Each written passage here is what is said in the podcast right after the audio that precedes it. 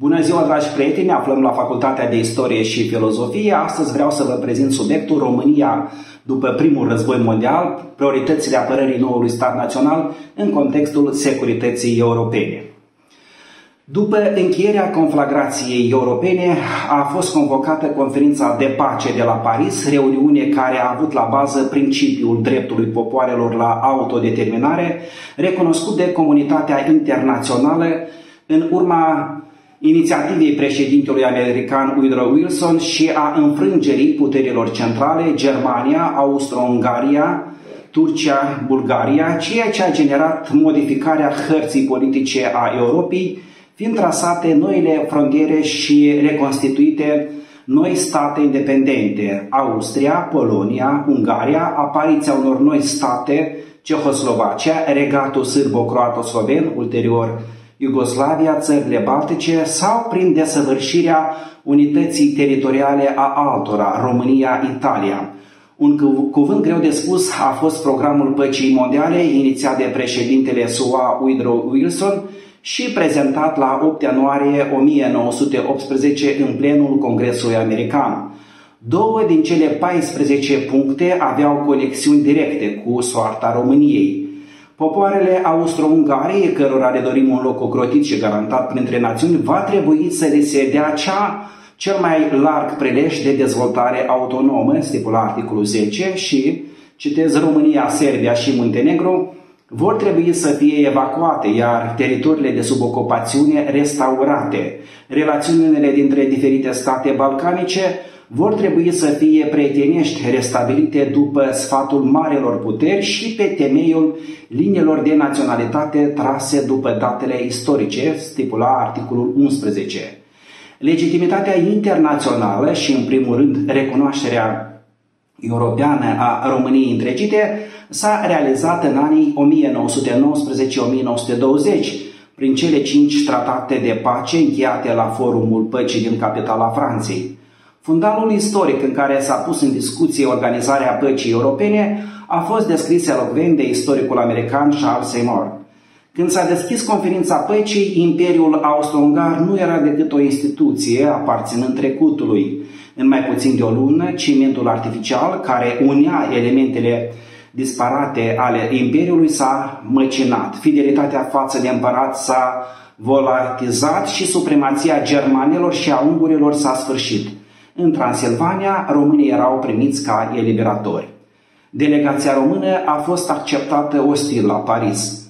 România, inclusă în categoria țărilor cu interese limitate a statelor secundare aliate și beligerante, a fost acuzată că a semnat o pace cu puterile centrale și nu i s-au recunoscut toate revindicările formulate în ajunul convocării conferinței.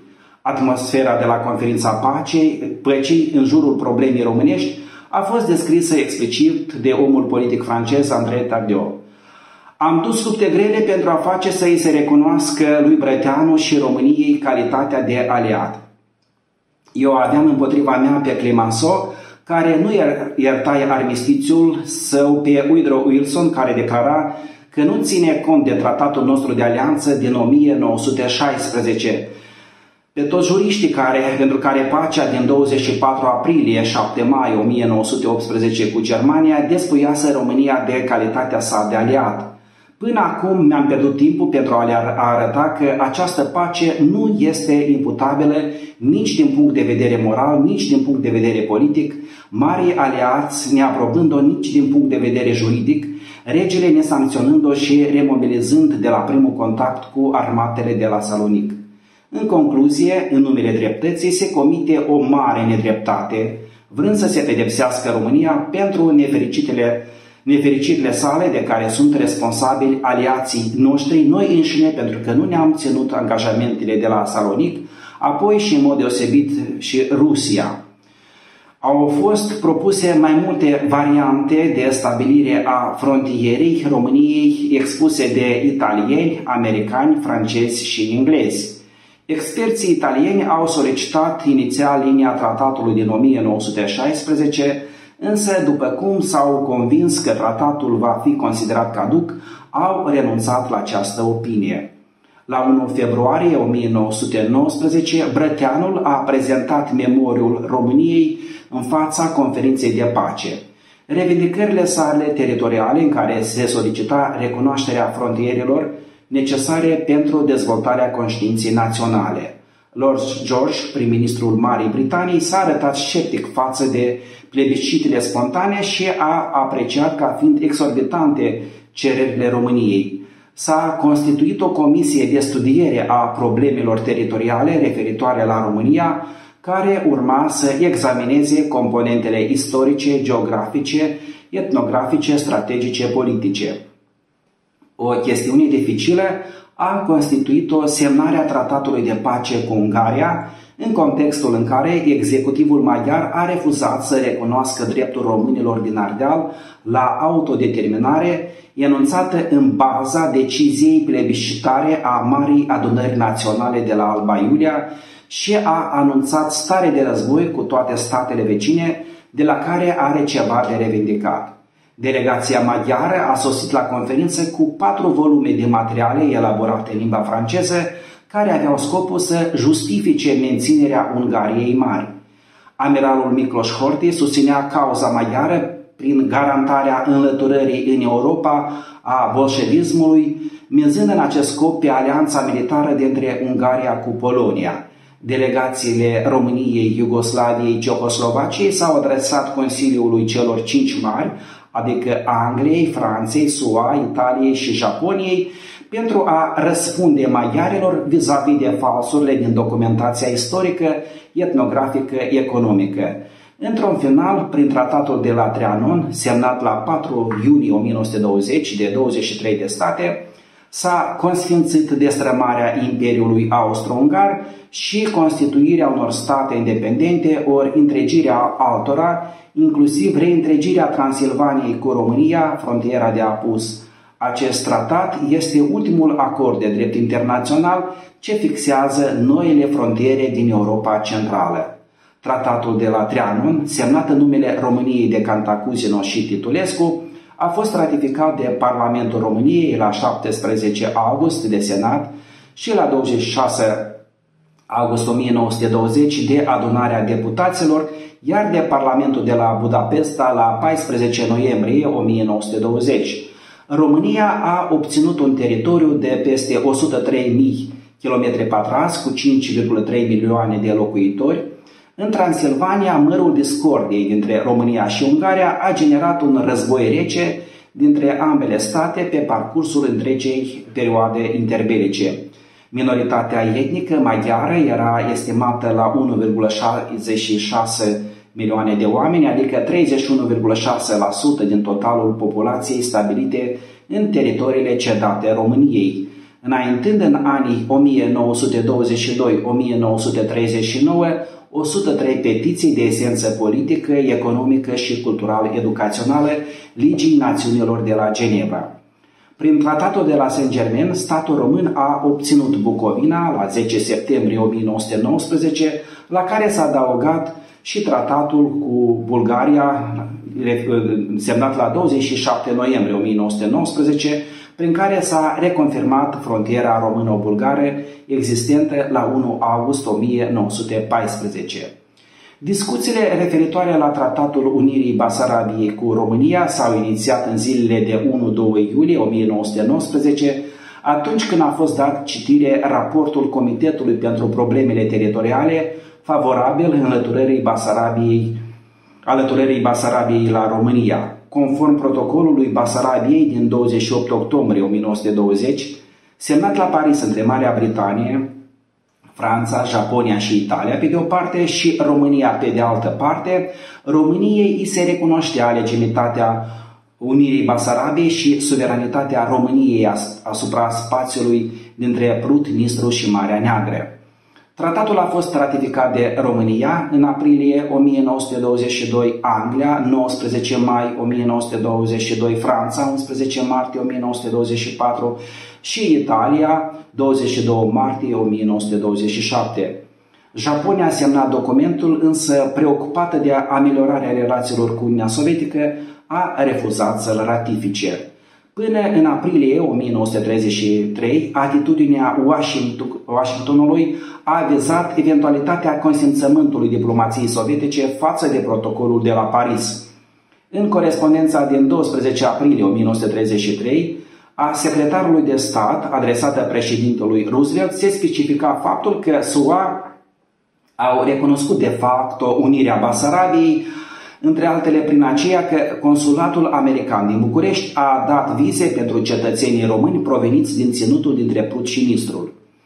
În contextul în care Rusia bolșevizată din 1922, Uniunea Sovietică, nu era recunoscută în plan internațional, părțile semnatare nu au considerat necesară invitarea acestea la tratatele de pace din capitala Franței.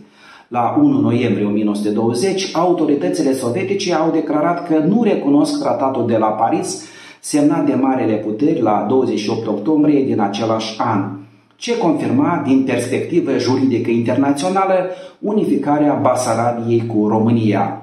La fel ca și Germania, URSS a încercat să se revanșeze pentru deciziile luate de marele puteri în contextul declanșării celui de-al doilea război mondial. Încheierea sistemelor tratatului de pace de la sfârșitul Marelui Război s-a realizat în cadrul Convenției de la Lausanne din 1923, când a anulat tratatul de la Sevr, semnat la 10 august 1920 între Imperiul Otoman și puterile aliate. La Lausanne, delegația românească a urmărit ca în deciziile finale să fie perfect întărite interesele românești. Din perspectivă internațională, cu impact direct asupra României după semnarea tratatului de pace cu Germania în sala oglințelor de la Versailles, 28 iunie 1919, s-au produs încălcări succesive ale acestui act internațional, astfel încât unul dintre principalii autori ai tratatului de pace, Lord George, afirma în 1926 că ele erau explozive, din totalul de despăgubiri ce urma să fie achitat de Germania, României i-a revenit un procent din care i-a fost plătit doar o mică parte. Potrivit istoricului Denis Deletant, extinderea teritorială a României prin sistemul de tratate de pace în detrimentul Uniunii Sovietice, Ungariei și Bulgariei a făcut-o campioană a securității colective și un apărător al status quo-ului european, stabilit în capitala Franței. Sistemul tratatelor de pace de la Paris, confirmat prin Statutul Ligii Națiunilor, prin Convenția de definire a agresorului, semnată la 3 iulie 1933 la Londra, a stat la baza fixării frontierelor României până la începutul celui de-al doilea război mondial. Totodată, după conferința de pace de la Paris, populația românească din Balcani a rămas la latitudinea politicii de deznaționalizare a țărilor sud-est europene.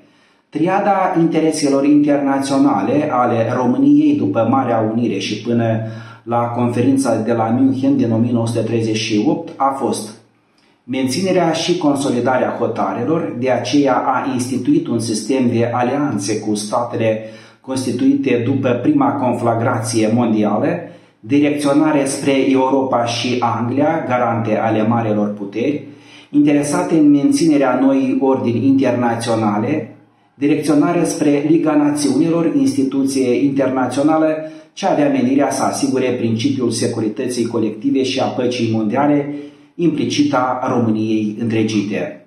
În pofida faptului că diplomația românească miza pe susținerea Franței, totuși un tratat cu marele, Marea Putere Occidentală a fost semnat abia la 10 iunie 1926, acțiune datorată insistenței statului român. Documentul diplomatic nu prezenta o alianță militară între ambele state, deoarece Parisul nu avea încredere în capacitățile armatei române. Potrivit articolului 3 al tratatului, părțile se angajau de a examina în comun sub rezerva rezoluțiunilor eventuale ale Consiliului sau ale adunării societății națiunilor chestiunile de natură a primejdui situația externă a României sau a Franței. România a atins să aibă un plus de garanție și din partea Italiei, cu care a semnat un pact de amiciție la 16 septembrie 1926. Părțile contractante se obligau să-și dea sprijinul mutual și colaborarea cordială pentru păstrarea ordinii internaționale. Iar în cazul în care ar fi existat o incursiune violentă din afară, atunci cealaltă parte se obliga a-i da, odată cu binevoitorul sprijin, ajutorul său politic și diplomatic în scop de a face să înceteze cauza externă a acestei amenințări. România s-a confruntat cu situații încete din punct de vedere politic și militar în toate cele patru direcții cardinale. Astfel, la vest exista amenințarea bolșevică ungară, generată de colaborarea dintre Lenin și Belacun, pericol lichidat ca urmare a două operațiuni militare, 16 aprilie 3 mai, 19 iulie 4 august 1919. În partea orientală, în Basarabia, s-au constatat incursiuni din partea bolșevicilor și a algaviștilor ruși. Pentru zona de nord era vehiculată ideea divizării Bucovinii între români și un uh, proiectat stat ucrainean care nu a supraviețuit războiului polono-rus. La sud-est, soarta Dobrogei, cadrelaterul, a fost tranșată abia spre finalul anului, până atunci, în zonă fiind dislocate trupe ale Antantei. La sud-vest, o parte a Banatului s-a aflat sub ocupația militară a forțelor sârbești între noiembrie 1918 și iulie 1919, fiind abandonată de ocupanți partea din provincie recunoscută României la Paris, însă în favoarea trupelor franceze, nu direct a celor românești. Pe fundalul descompunerii imperiilor rus și austro-ungar are loc o recartografiere teritorială ce a dus la formarea de noi state independente în Europa Centrală și de Est, dar și conturarea unor amenințări la adresa ordinii internaționale generate de expansiunea tot mai avansată a bolșevismului. În urma unor lovituri, unor lovituri de stat, bolșevicii au preluat puterea în anul 1917 în Rusia și în 1919 în Ungaria, considerând, considerând că prin filiera exportului de revoluție au pus bazele unei revoluții socialiste la scară europeană. Contracararea răspândirii infecției revoluționare a fost inițiată prin aplicarea așa numitului cordon de carantină, cordonul sanitar, extins prin intermediul unor centre regionale de putere din Scandinavia. Finlanda, care după Revoluția din februarie 1917 practic era independentă de Rusia, Republicile Baltice, centrul Europei Polonia, redevenită stat independent după 120 de ani, și în Balcani România. În contextul în care aceste țări făcuseră anterior parte din Imperiul Rus la crearea acestei centuri anticomuniste, s-a mizat pe memoria istorică una ostilă față de Kremlin. Au existat tendințe de extindere a centrului antibolșevic și în regiunea caucaziană, un cuvânt greu de spus, l-a avut însă Turcia, marcată și ea de idei revoluționare, agreabile mai degrabă Rusiei bolșevizate decât englezilor sau francezilor. În Asia Centrală, Rusia bolșevică se va apropia de Afganistan, legătură generată de fobia țării munților față de Marea Britanie, cu care avea hotare comune în India, dar și din considerentul că a obținut independența într-un moment în care influența Londrei în regiune era una slabă. După lovitura de stat din 1917, bolșevicii au încercat să exporte revoluția la nivel mondial, tinzând să-și extindă influența în Finlanda, România, Ungaria, Slovacia, Germania, Bulgaria, Persia, Turcia, China. Tensiunile dintre România și Rusia bolșevică erau marcate atât de problema basarabiană, cât și de cea a restituirii tezaurului române, românesc trimis în Rusia țaristă. Cercetătorii Charles și Barbara Jelevici consideră că fobia de extindere a bolșevismului în Europa a ajutat România să realizeze reunificarea teritorială a Transilvaniei și Basarabiei. O componentă esențială a fost și prezența armatei românești pe aceste teritorii. Brăteanu a afirmat că armata română a apărat civilizația europeană împotriva valului destructiv al bolșevismului. Într-adevăr, în 1919 a existat o tentativă a bolșevicilor de a proclama rezesie basarabiană cu cu o capitală temporară la Tiraspol, într-un vagon de tren, dorindu-se o ofensivă spre Occident în scopul de eliberare a Basarabiei ocupate ilegal de România, în ghilimele, și de a se unifica cu forțele militare maghiare conduse de Belacun. În contextul în care România și-a revendicat rolul de fortificație împotriva barbariei bolșevice, acest fapt a fost consolidat și de atitudinea favorabilă a Occidentului. Pătrunderea pe teritorii ce nu mai puteau fi definite ca etnic românești a fost justificată prin rațiuni strategice și declarată absolut temporară, necerându-se nimic în plus față de cele stabilite prin pactul de la Londra din 17 august 1916, cu toate că așezările românești se găseau și dincolo de Nistrul, de Morava sau de Timoc. Mai mult ca atât au, exist, au fost vehiculate opinii referitoare la crearea Uniunii dintre România și Ungaria. În contextul în care maghiarii nu aveau un rege, suveranul României, Ferdinand, ar fi putut acoperi acest gol. Se aduceau argumente de genul că astfel statul român s-ar apropia mai mult de Occident, iar statul ungar ar avea ieșire la mare, formând astfel o putere respectabilă. Acest proiect însă nu a fost pus în aplicare din considerente naționale. Istoricul ucrainean Dimitrie Bondarenko scoate în evidență faptul că România și Finlanda au reușit să respingă agresiunea bolșevică în anii 1918-1919, asigurându-și astfel independența, transformându-se totodată într-un scut pe flancurile Europei, Balcanii și Scandinavia, în fața escaladării bolșevismului. Potrivit bolșevicilor, prin proclamarea independenței Finlandei în decembrie 1917, s-a mizat pe constituirea unei opinii publice favorabile vis-a-vis de Rusia sovietică, urmând ca forțele revoluționare finlandeze să fie sprijinite pentru a provoca o explozie revoluționară în țară, astfel încât Finlanda să fie integrată Rusiei într-o federație revoluționară măreață. În anul 1919, România și Finlanda au desfășurat acțiuni antibolșevice, intervenind în țările vecine, respectiv prima a lichidat Republica Sovietică Maghiară, proclamată la 21 martie 1919 dictatură, dictatura proletară, a rezistat 133 de zile sub conducerea lui Belacun și restabilit monarhia în Ungaria, iar cea de-a doua țară, adică Finlanda, a oferit ajutor militar Estoniei. După un an de tratative dificile, la 1 octombrie 1920, a fost redeschisă legația română la Budapesta. Cercetătorul Dimitrie Bondarenko conchide că menținerea regimului bolșevic, bolșevic în Rusia a generat un nou război în Europa. În anii 1939-1940, agresiunea bolșevică din partea URSS a început tocmai în aceste zone care a fost uh, oprite, oprite în anii 1919-1920, Finlanda, statele Baltice, România.